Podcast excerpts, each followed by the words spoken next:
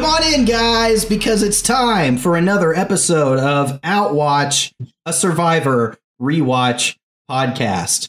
If you're listening to this episode, that's because either you survived our Kid Nation miniseries or you skipped it altogether and have skipped forward to what is now the fourth full real season of Outwatch, in which we are starting season 33 of Survivor, Survivor Millennials versus Gen X. I am Alex, your host and guide through our Outwatch journey, and I'm joined by three of my friends who are relative newcomers to Survivor fandom. If, you know, I don't know if they would go so far as to say that they're fans of the show, but they've watched at least three seasons now.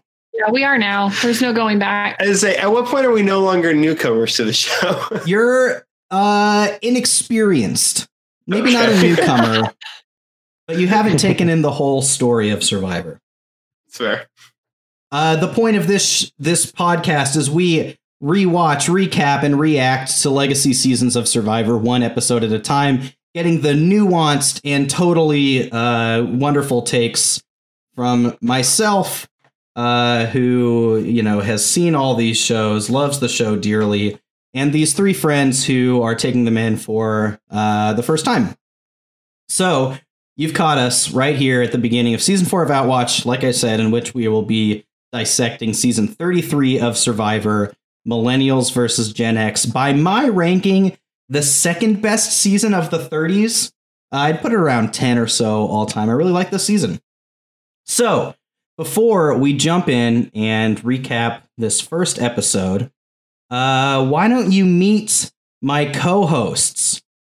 Um, and we like to start the show by asking a question that all of our viewers or all of our, our co hosts will answer so that you get to know them a little bit better. And uh, as we are all millennials here, right? We were all born in the time that categorizes us as millennials. And as a result, we are represented here heavily on this season. Um, I figured I would ask all of my co hosts what the most millennial thing about them is. Um, and so, hey, Scott, since you are the defending champion of Fantasy Outwatch, why don't you go first? Welcome to the show, Scott.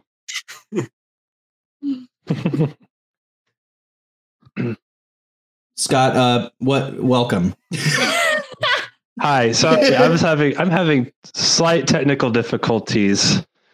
Well, that's not very Right. millennial of you. it makes me feel real Gen X, don't it? I don't know how this internet works. Scott, what is the most Hi, millennial I'm thing happy about to be you? here.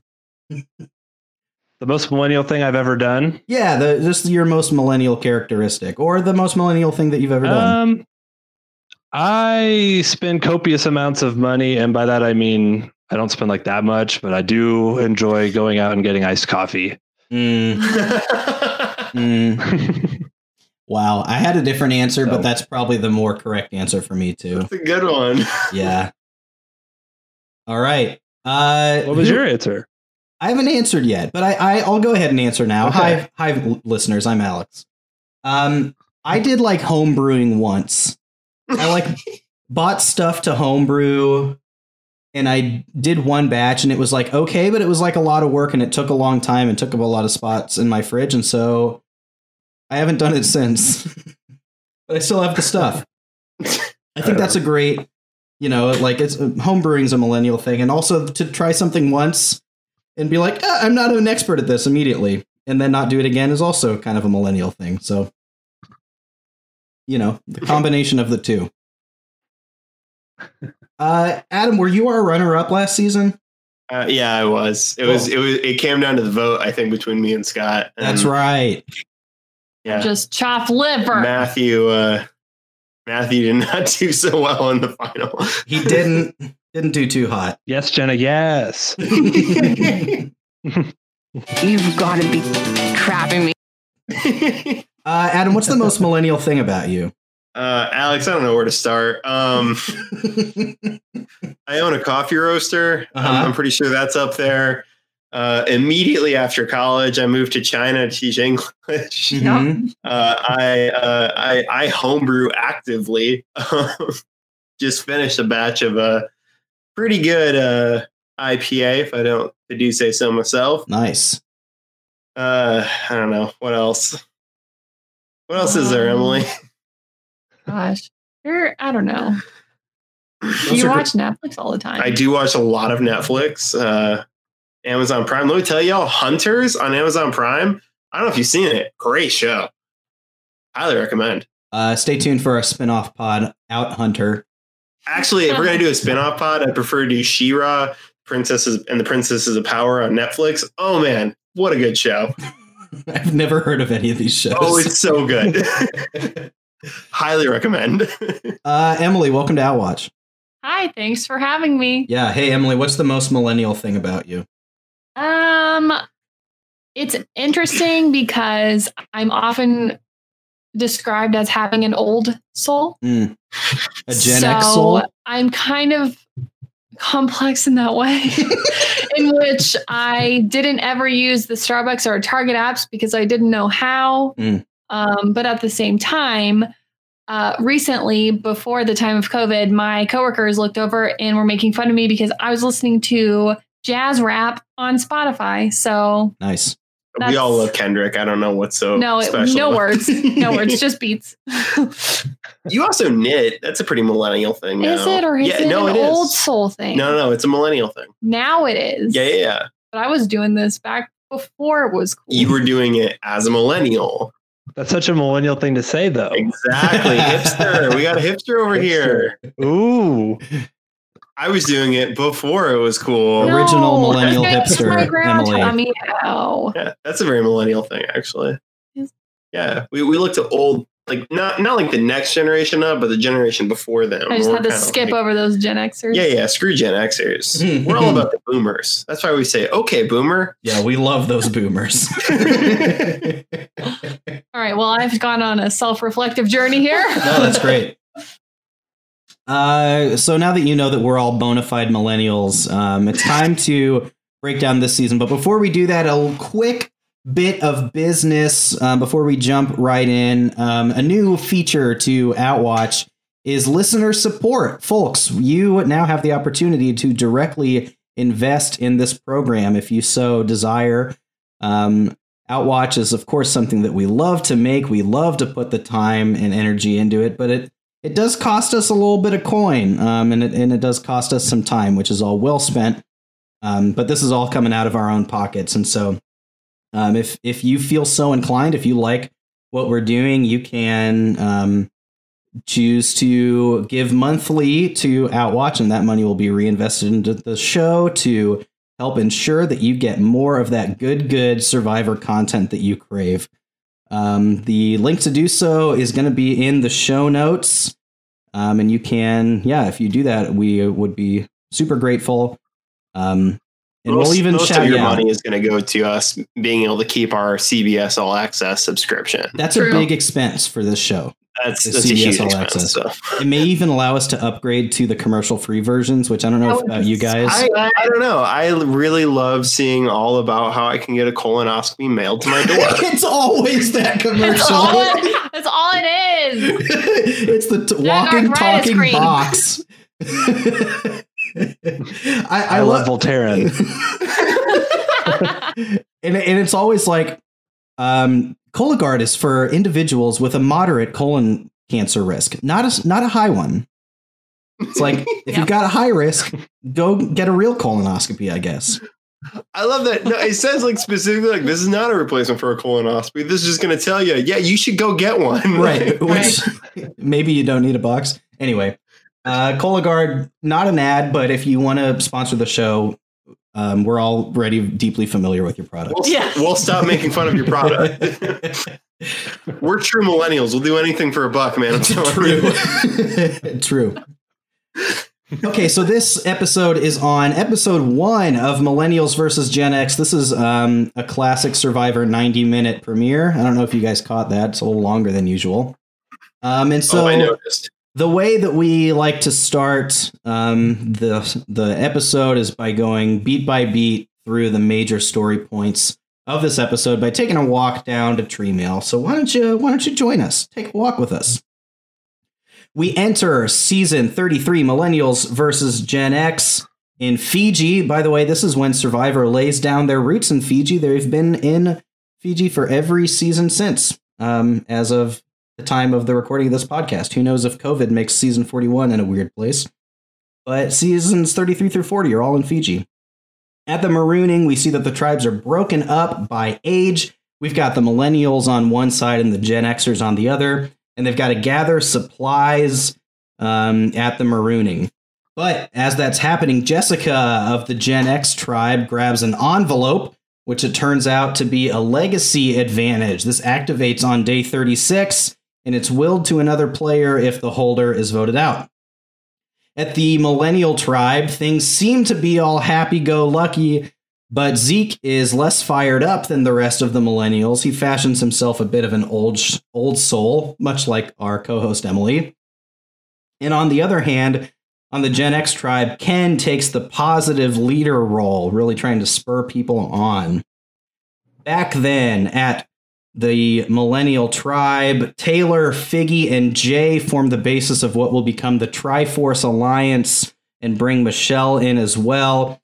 But on the Gen X tribe, David's having a hard time connecting with Brett and Chris, and Rachel starts to rub people the wrong way with her apparent bossiness. Nightfall comes, and the Millennial shelter isn't finished. They both have a terrible night, but the next morning, both tribes receive a generous gift of a tarp from Jeff himself. But not much long after, Jeff then himself also shows up at each of these camps and evacuates both tribes because of an incoming cyclone. This is wild and we'll talk about it a lot, but they are evacuated. They're sent to base camp for a day for the cyclone to blow over, and they come back the next day to find their shelters pretty blasted as a result. At the Gen X tribe, David sees himself as a likely target and is really struggling, starts looking for an idol. And Zeke on the Gen X tribe takes charge of building the camp and making fire despite his uh, self proclaimed uh, lack of survival skills. Hannah and Mari get together and start to build an anti Triforce counter alliance.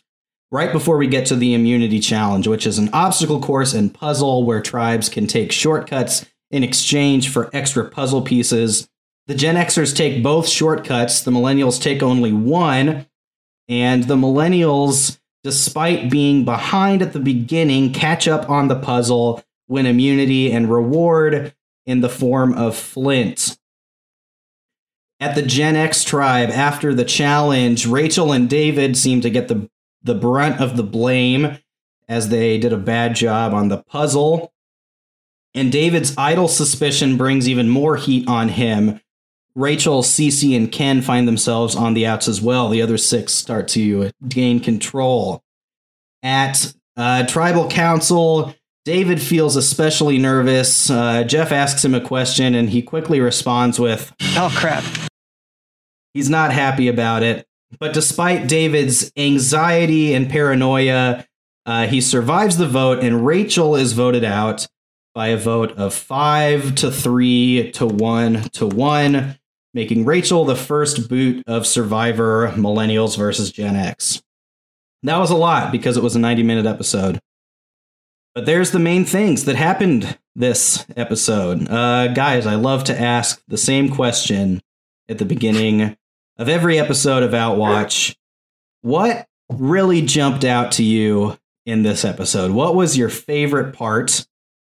Of this pilot premiere episode of Survivor Millennials versus Gen X. Um, Adam and I had a lot of discussions around when they were evacuated for Yes. the cyclone, and we never got to see where they went. And I think Adam was like, "Well, where did they go?" And I was like, "I don't think they're going to show that because that will give away the mystery." Yeah. It's interesting. I like looked some stuff up about this because it is like this is the only time in Survivor where something like this happens, right? Where like the weather is so severe that they have to like pull them from the game. Um, but they go to like base camp, which is where you know the producers and the crew and everyone lives um, when they're producing the show. So they go there like overnight. They're like uh, isolated, you know, by themselves, and they stay the night at base camp. Uh, only the second time ever in which a player active players in the game have gone to base camp. The only other time was when the very first season, one of the like final reward challenges, the winner gets to go to base camp and have a beer with Jeff Probst while watching the first five minutes of the season. Oh, weird. Wait, Yeah. what? it is super weird. That is wild. mm-hmm. So wait, do they are they like given beds to sleep in, or like what's like? Do we know the deal of what happened? I assume so. I, it says into they were sequestered into two separate tents, so they probably, um, yeah, just got a tent Oh, okay. for nine hours. It says, yeah, wild. There's like a lot of um, implications of this, um, like structurally, both in and out of game. One of them being that the um, the cast didn't get like real cast photos. Um, they were just like photos taken of them while they were playing the game because this like uh, messed up like the pregame cycle too, so they couldn't get like their media, you know, like press photos. Hmm. Another one being that um, this first tribal council took place on day four instead of the scheduled day three. Hmm. This is the first time ever that the first tribal council didn't occur on day three. We saw it. History We watched it. live. Yeah, I remember like watching this live and and um when you know Jeff shows up and is like, "Okay, we're pulling you guys," being like blown away. It's like this is crazy. This has never happened. Like, and then you see the especially the Gen X tribe, which gets evacuated second when they're like walking on the beach To the boat, Yeah. and it's like pelting them. Like it looks dangerous, right? It's like Yeah. holy crap. Oh crap! Hmm. Oh, crap. Hey, what year was this? This was 2016. 16. 2016. Okay, that's recent. Mm-hmm. Yeah, this was like four years ago. Um, I standout moment for me. I really loved the first challenge, not the I guess the second challenge, the the immunity challenge. Mm-hmm. Um, I love I love the idea that you could take shortcuts, but make it harder for you later on. I thought that it provided a really nice like tension to the game. Um, yeah, I don't know. I just really enjoyed it. Like I was legitimately like sitting there, like I don't know who's gonna win. And I Mhm. like it's yeah, it was very exciting. Yeah, it kind of like plays out differently than you would expect it to go to, right? Or at least like what the Right. You know, you think like millennials, oh, they're going to take the shortcuts, but they take fewer and they win. Yeah. It's also I like none of the individual parts of that challenge are particularly interesting.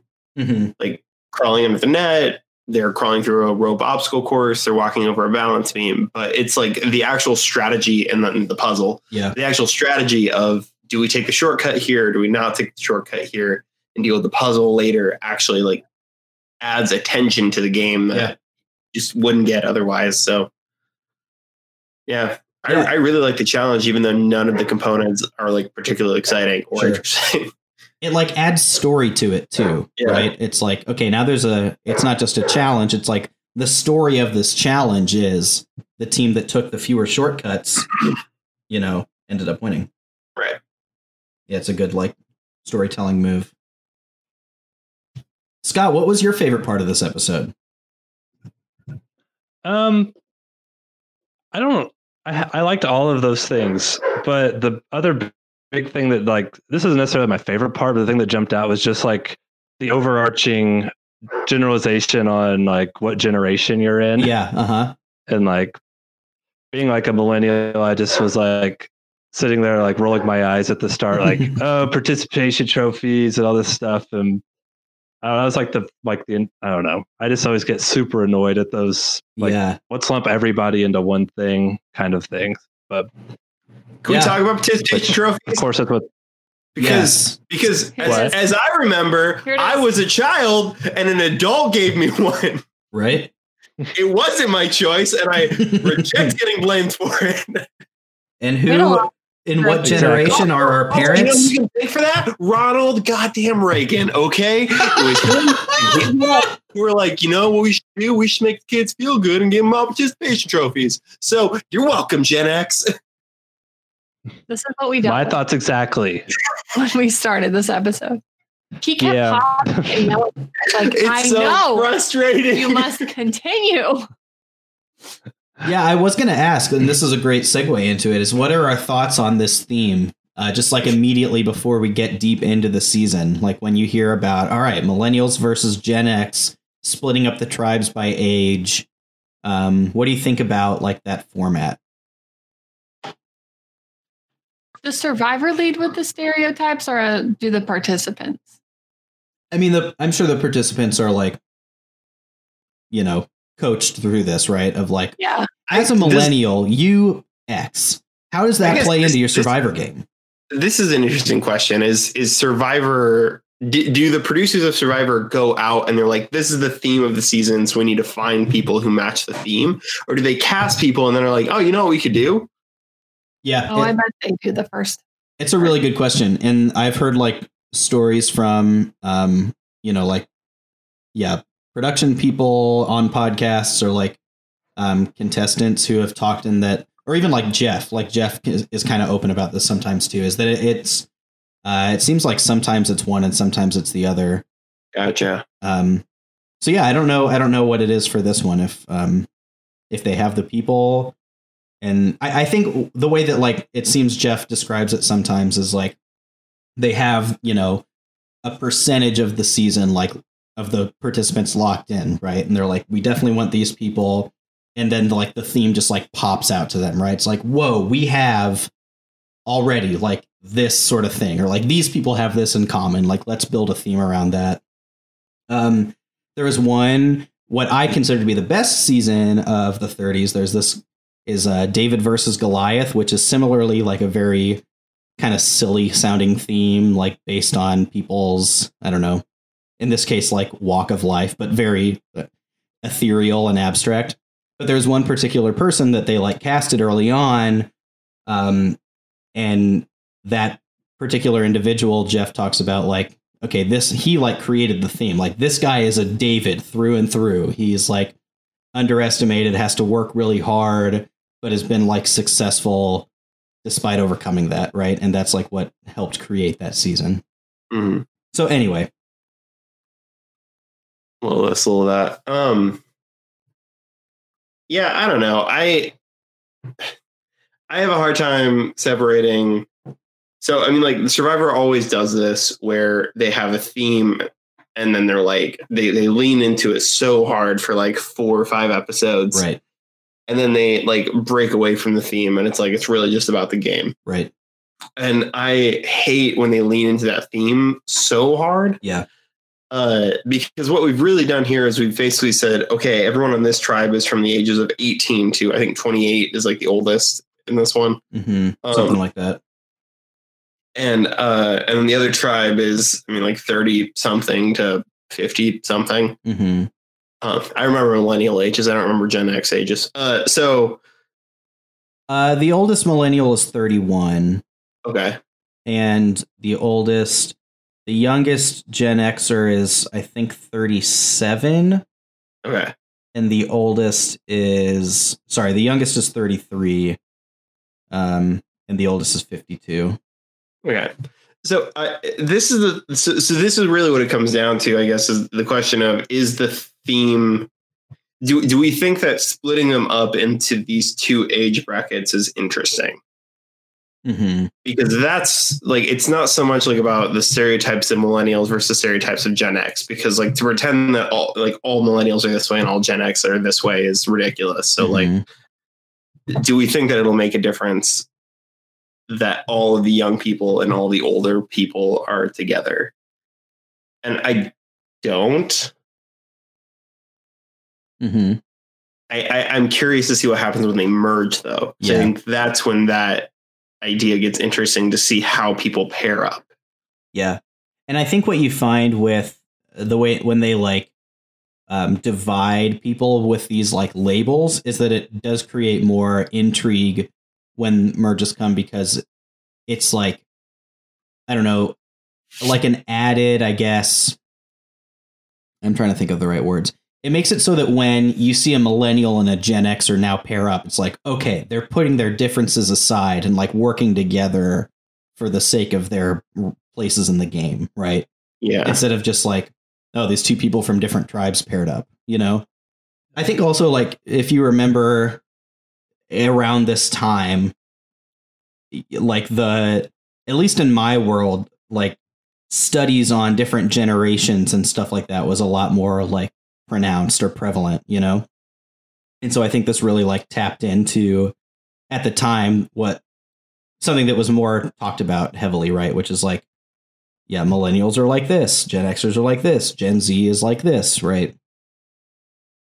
hmm So at the one of the big things that happens here early on, at least from a game perspective, is Jessica getting that legacy advantage. Um, and it made me realize that we need to talk about advantages in this era. We have watched Cagayan, which is the most recent season we've seen up until this point, season 28, in which idols are prevalent, but there's not really advantages, what are known as, as advantages, um, unless like I'm forgetting, you know, something crucial. But what we see in like the progression of Survivor, right, is there's like the immunity idol is created, and then there's like more and more idols, like you see in Cagayan, right? There's like a good amount. There's even some would say lots of idols, right? And now what we're in in the 30s is that plus these things called advantages, right? Which are these other kind of like um, uh, nebulous uh, things, strategic things that people can like find or earn. In this case, it's a legacy advantage. Um, but I, as like the 30s progress, these advantages get like more and more proliferated and more and more like kind of wild. Um, one of them, you know, there's like your standard like steal a vote from someone or like uh, steal someone's reward from a reward challenge, all the way up to like literally um, what's called some of these in, in the most recent seasons have gotten wild, like the 50 50 coin, which is a coin that you play when you would play an idol, except you like walk it up to Jeff's podium and flip it. And if it lands on one side, you get an idol. And if it doesn't, then you don't. Oh gosh. Or the safety without power advantage, which is a stupid name and they could have done better. But it allows you to leave tribal council and you don't get to vote, but you can't be voted for. You just go back to camp while everybody else votes. Hey, that's what? Yeah. and so what we're entering now um, in this like time in Survivor's life is where there's in an effort to like add more, I guess like randomness or like good TV moments to the show, these kind of like extra advantages and stuff. And so this legacy advantages is, is an example of that. Do we? Is is there? Has anyone like tried to measure the effect of? I mean, I'm sure someone has, but has anyone tried? To, has anyone published like a measure of the effect of advantages and idols that it's actually had on the game? Because well, from what we've seen so far, with the exception of uh, maybe Tony, and even then, I'm not sure that his idols had that big of an effect on the game. Mm-hmm. Idols haven't really done much. Mm-hmm. Do, are there seasons where it's like it's completely shifted the actual tide to the game, or does it just buy someone a little more time most of the time? Yeah, that's a good question. I think that yeah, like a well played idol is is very um, powerful, and even like the threat. We saw this with Tony. Like the threat of having an idol keeps people from voting for you out of like that hesitation.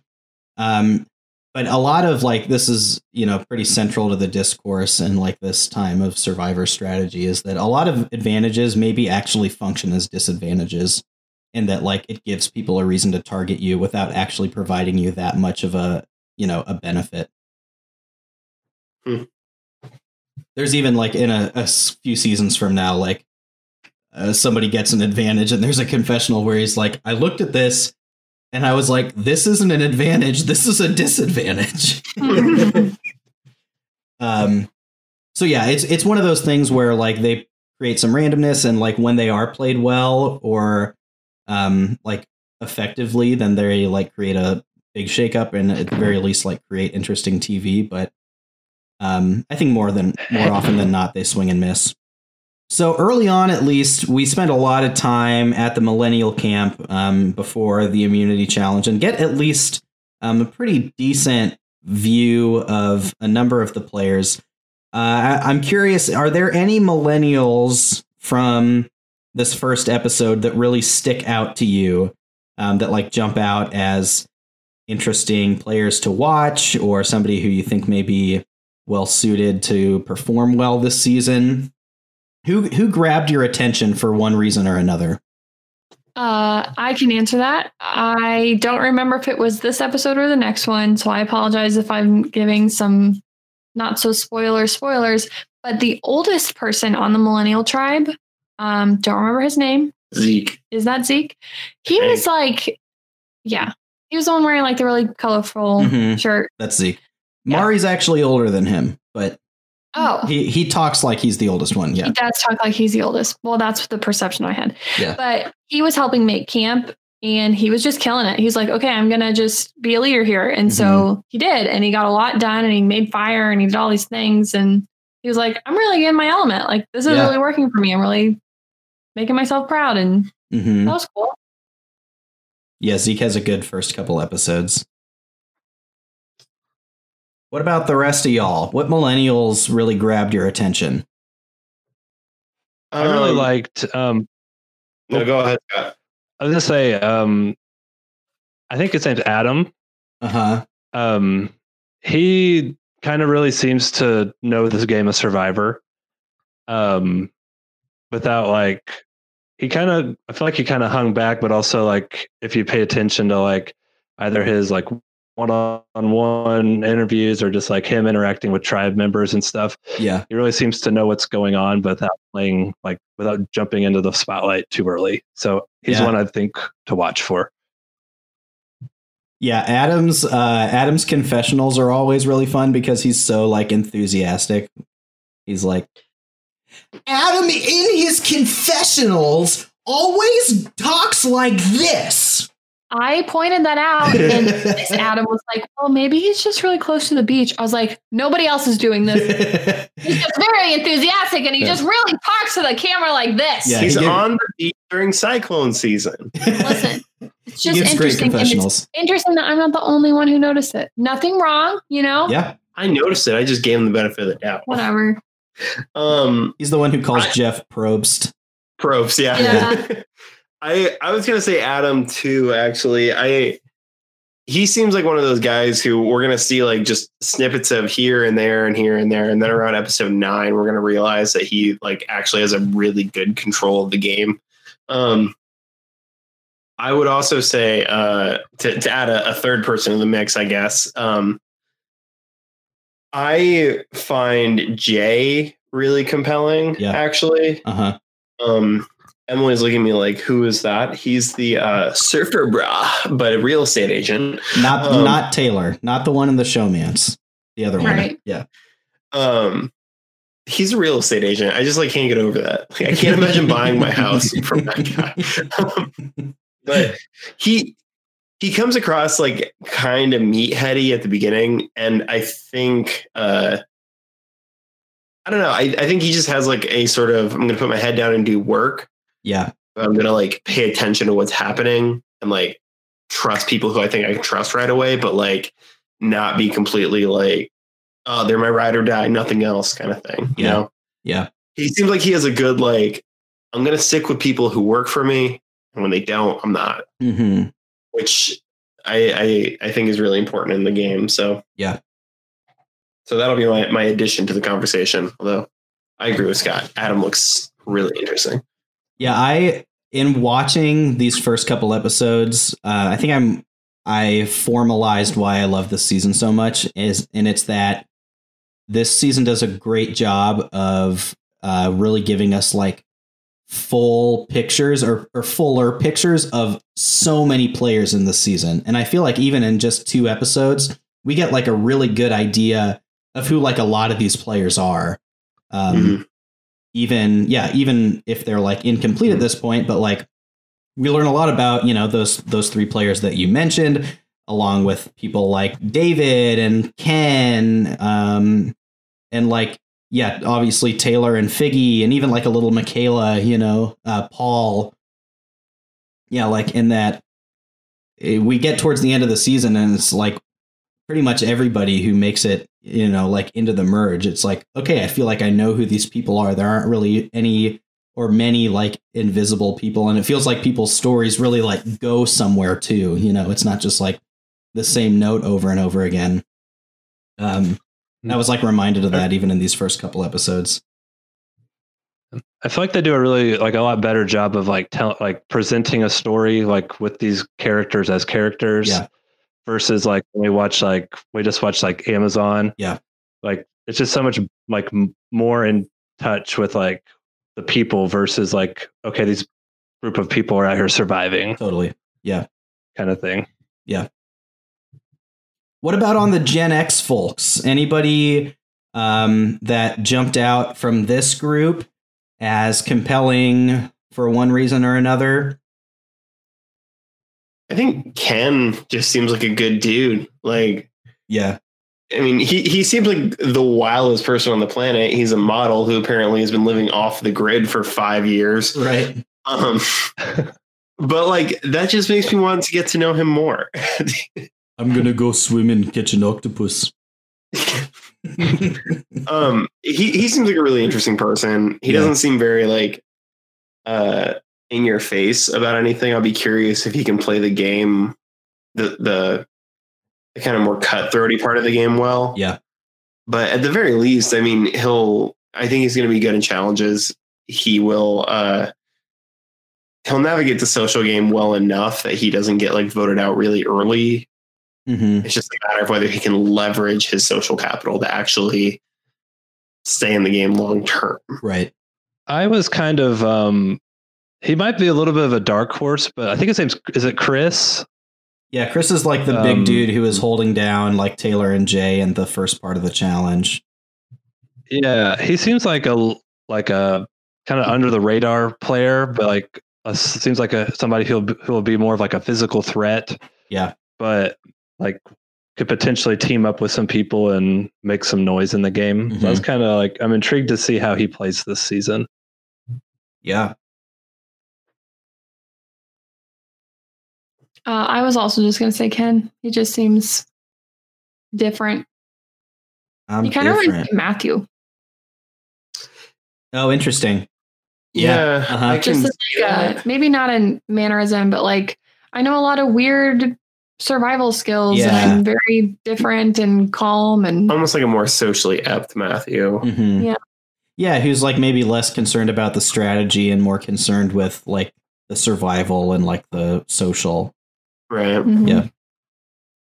Yeah, I thought the like scene between Ken and David was interesting where it's like, you know, and they do good like cinematography with this, right? Where you have David and Ken talking about how like physically they're opposites, but like they connect over feeling, you know, like awkward and like Ken talks about how he had like a speech impediment as a kid and like felt shy talking to people. And David too is like uh, you know, very wrapped up in his own like paranoia and anxiety in this episode. And you have him like standing next to each other, and David's like this twig, and Ken's like a model, right? But Mhm. you know, they're like connecting over these things. I thought that was like a cool, cool storyline. Uh, I thought an interesting thing that the editing did too. Um, I assume this was intentional. I don't know if you picked up on it, but you we had juxtaposed uh, the story of David, who talks about feeling out of his element, like not being a survival person, and you know that's coupled with him plugging his ears when people hit branches with knives uh, and like being afraid of bugs and things like this. And then we go straight to Zeke, which we talked about a little bit already, who also says, like, I'm from Brooklyn. I don't camp, whatever. I'm here for the game, just like David. But he's, yeah, like making fire without flint, you know, and like leading the construction of the camp, right? So you have like these two, like similar but parallel, but in opposite directions, you know, stories of these two people of like both are out of their element. One's thriving and the other one's really struggling. I don't know if you guys picked up on that and found that to be interesting or not. To be Um, honest, I didn't notice the exact um oh gosh, the word escapes me. Yes, juxtaposition. But you're right. Like I noticed it, but not like I don't know. Yeah, Sure. it's just interesting. You, you they didn't have very notice it opposite. overtly being Yeah. They just juxtaposed. yeah, my brain stopped working apparently. You're right. That's very interesting. They have very opposite reactions to what's happening. Mhm. Scott, I think I cut you off. What? Maybe not. Maybe not. Were you, were you about to say something, Scott? I was not. I'm sorry. Okay, never mind. Just want to make sure everyone got their turn. I'm surprised we haven't really talked Nope. about David yet. David, I think from um, like screen time uh, breakdown is probably the star of this first episode. Um, we haven't really talked about it yet. What are your your guys' takes on this first episode for David? I just don't.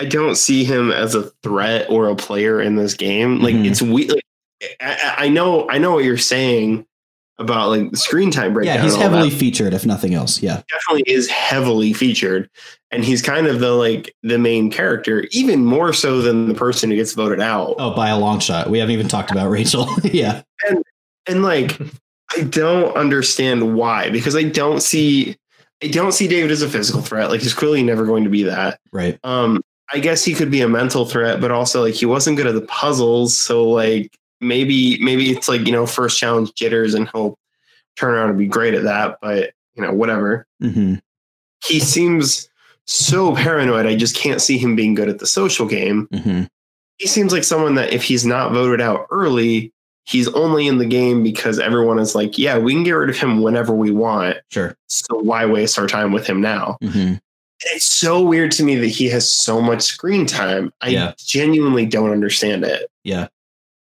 Yeah. If nothing else, right? He like gives good confessionals and is like Yeah.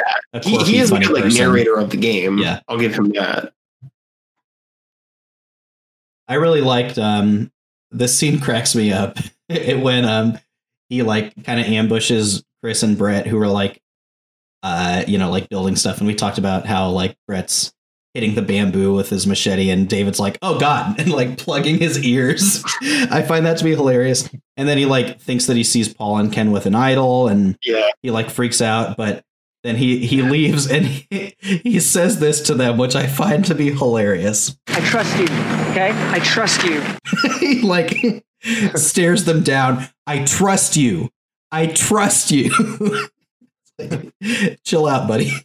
It's just uh it's like the weirdest like attempt at an alliance I've ever seen in my life. yeah, it's pretty funny.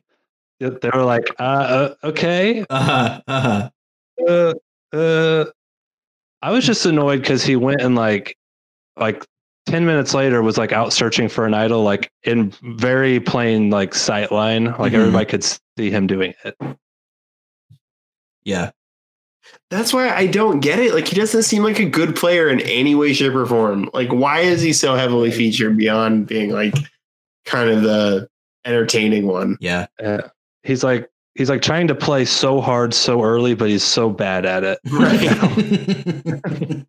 It's like no, he's legitimately he. It's a lot like um, it's a lot like Tony when Tony starts going crazy. yeah. But it's just like you never get like stable Tony who's kind of like playing the game, figuring out his alliance, and then making his moves. It's more just like crazy, manic, Yeah. playing. Yeah. Without like the the like confidence that Tony carries himself Mhm. with too, you know, that like makes you Yeah. feel like, oh, he knows what he's doing. Right. Yeah. Uh, we talked a lot about the cyclone. Um, I think we're covered there. Unless you guys have other thoughts, feel free to jump in. Uh, we talked about the immunity challenge a lot too. I think we're covered there too. Anything else from that that we need to talk through? We're we're shaking our heads no. I believe you. so I think the like the last part of this episode, right, is like post challenge Gen X camp, um, where David like feels the heat, uh, idol suspicion. He goes and talks to Jessica specifically about that, um, and then we also get like Rachel at the camp, who is you know mostly hanging out with Cece, who is also on the outs. Um, what did you guys? think was going to happen going into this tribal based on what we saw ahead of time and like what do you think that David may have done to get himself off the target, and what do you think Rachel could have done differently, you know, to get the target off of her? Yeah, just like what what was your your reaction and take on on this whole portion? I didn't think that Cece was like legitimately going to get votes. I didn't. I always thought. I just thought it was like David versus Rachel. Yeah, Cece got one time. vote, right? I don't know if anybody else picked up on that. Um, What'd you say? I think Cece got one vote, right? Cece got three votes. Sorry, yeah, I was gonna say like it was a near even split. David got Um, the one vote. Yeah, So so this is actually I I genuinely don't understand this.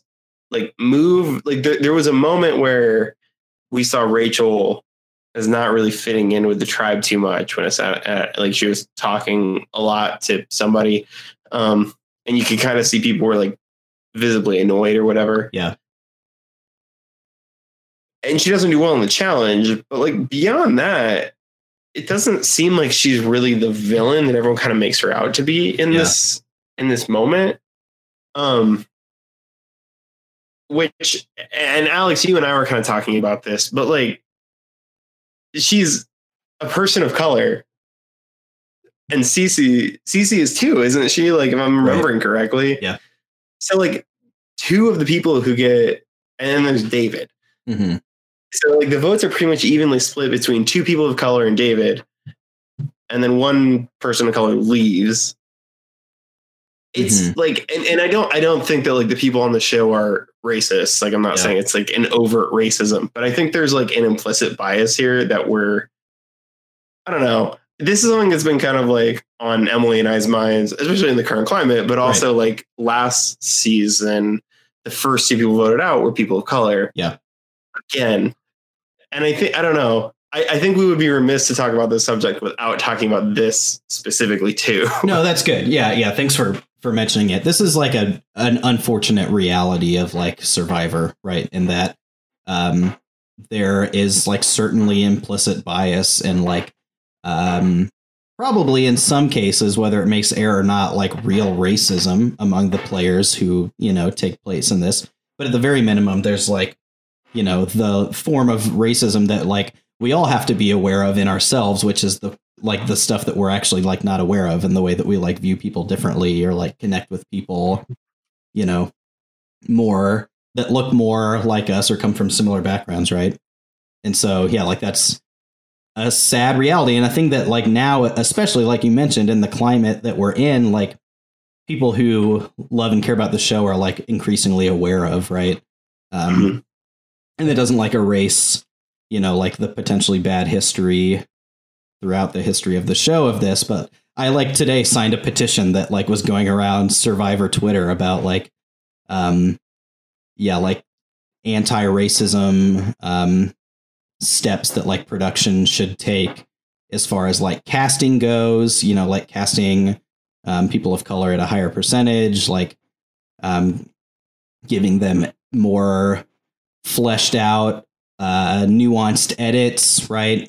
Um more appropriately and like um yeah like hiring more people of color on production you know doing like heavy anti-racism like training and screening for people that will be on the show to make sure that they don't cast racist people on the show right?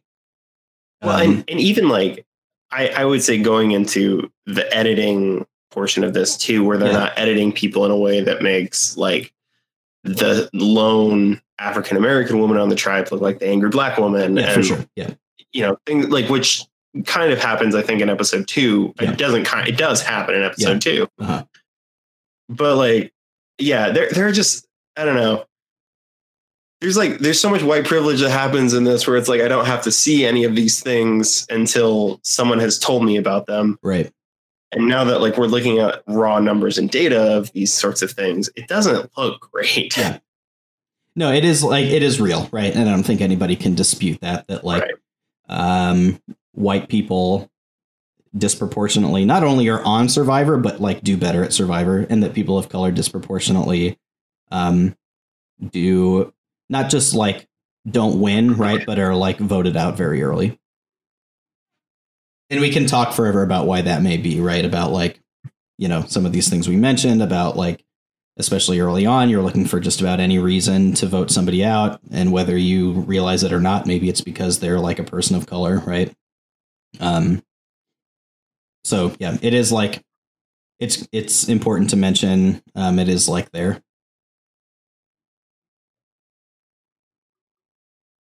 Yeah, I was very disappointed by that. Um, I also will mention, even in our like, you know, can't hide from the facts here. Even when we were doing our Survivor Fantasy um, picks, Yeah, we didn't pick those two people. yeah, So I don't know. It's it's very ingrained and just disappointing. Uh, Yeah. Send me that petition.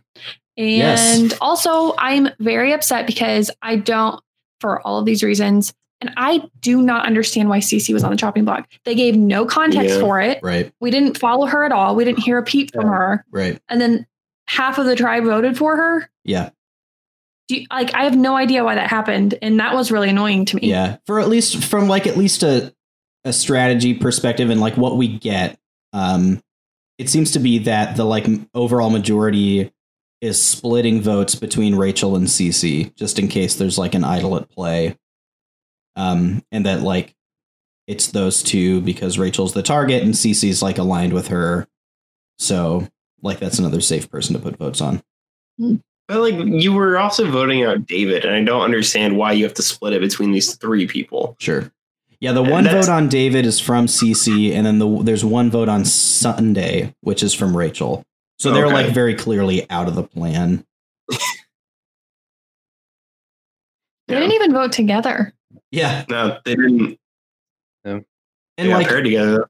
I think that's also you know like everything that we've been saying is like definitely real and relevant, right? But I think it may also be an indication of maybe their um like specifically for these two people like um lack of uh I don't want to say skill, but like that you know this shows that they didn't like know what was going on, right? Like that they weren't able to get information from at least one person to find out like okay, the votes are on like you know, in Cece's case, like, okay, they're being split, so I need to put mine on Rachel, right? Or vice versa. So, Right, which I, I would argue probably has more to do with the other people not talking and trusting them than has to do with their ability to actually play the game. Yeah. Which, and yeah, yeah, just So- doesn't look great. I know. And unfortunately, like, this will be a thing that, like, especially now that we're tuned into it, like, we, we will notice, you know, with increasing, um, I don't know, uh, what's the word I'm looking for? Well, we will notice it more, right? Um, and yeah, it's like a, a flaw of the show for sure. Um, but yeah, hopefully, I, I, like when Adam and I talked about this yesterday. Like we talked about this, where now like some of these conversations are not only happening like outside of the show, like people commenting on it, but like they've made their way into the show in like uh, hopefully what's set to be like a important way, right? In the last few seasons, especially, there's been like active talks about like um, you know, like racism or like at least bias uh, regarding race on the show. There's been like active talks about like sexism or like the way that gender biases take root in the game. Um, in like such a way that, you know, it- it's this shouldn't be like applauded for the show, right? Because they should include this, but they could also choose like to just not include this in the show, right? Um, but they do, which they should, and hopefully, like that tunes us into at least like CBS and Survivor's awareness that like there is work to be done in this realm for the show. You know, Mm. We all have work to do. indeed.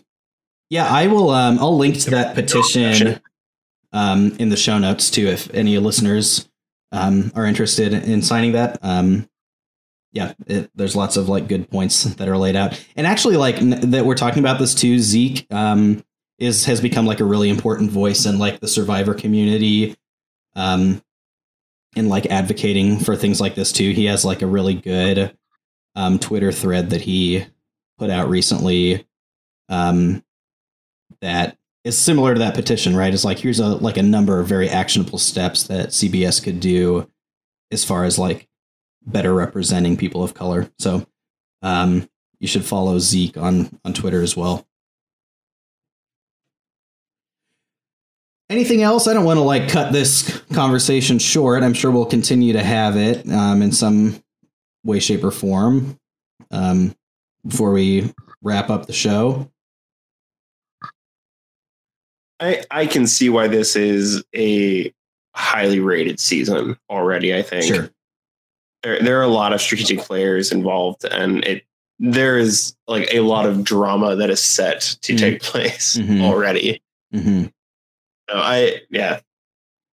This just from the outset looks like a good one. Like Amazon, we didn't like at first. Yeah, It took a long time for us to get into like what makes why Amazon is rated highly at all, sure. even if we think it's too highly. Um, but this one, like from the get go, it's like, yeah, no, I get it. Yeah. Yeah, it seems like there's like a bunch of really good players already that I'm Mhm. excited to watch throughout this whole season.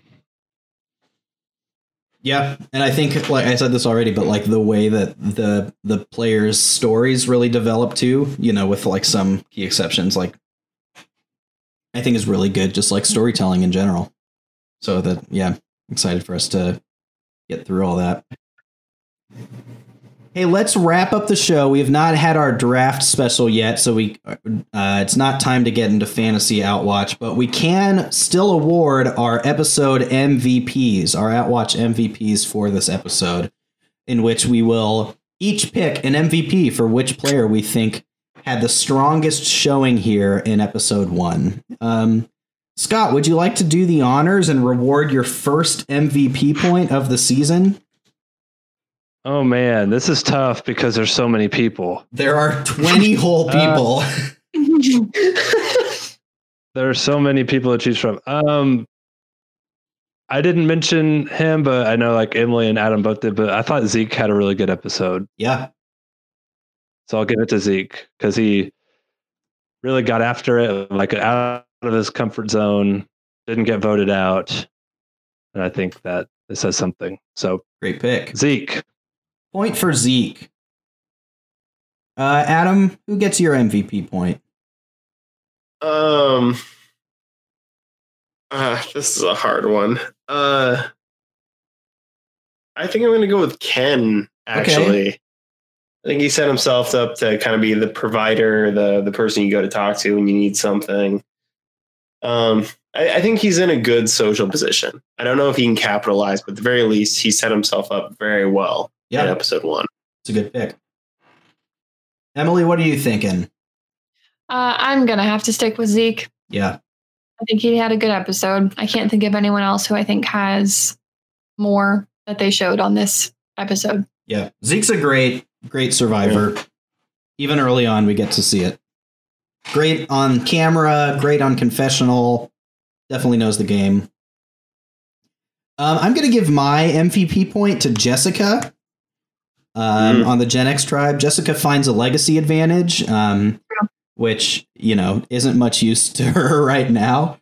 Um, but I think maybe even more crucially, I think the scene where like she's the one that David comes to as like the representative of the majority group and to kind of like pitch his case to stay, and the way that she like handles that is like being very um like transparent, but also like gracious. I think um, was a really good look for her, and I think shows that she can play the social games and, and is also in a good um, strategic place. So I'll give a point to Jessica. Anything else from this episode before we wrap things up? Wrap it up. I didn't give myself a participation trophy. Oh, yeah. yeah, and maybe instead of MVP points this year, we give participation Oh my trophies. Yes, gosh, do it's it. so good. Yes, that should be our reward for fantasy Exactly. this year. Trophy for Fantasy Survivor. I mean, that's got that's the Every- clubhouse winner. us one. Yeah, Yes. Everyone gets a participant Let me trophy. win for what? That's a great idea. Everybody should get a participation trophy. Oh, good stuff. Well, thanks for listening to the first episode of Outwatch Season 4, in which we cover Millennials versus Gen X. Make sure to subscribe to the channel so you don't miss an episode. You can find us wherever you find your podcasts. Uh, and like I mentioned early on, um, if you're interested, uh, check out listener support. We'd love to have your support um, financially so that we can continue to make the show and pay for our CBS All Access. Make sure to follow us on Twitter at Outwatch Podcast. Um, and also, you can find all of our episodes of the podcast for both this podcast as well as Dungeon Arcade and other members of the Megabed Media family on YouTube at Megabed Media if you prefer to intake your podcast experience through YouTube. Thank you for listening. Next time on Outwatch, we will be dissecting episode two of Millennials vs. Gen X titled Love Goggles. We'll see you then.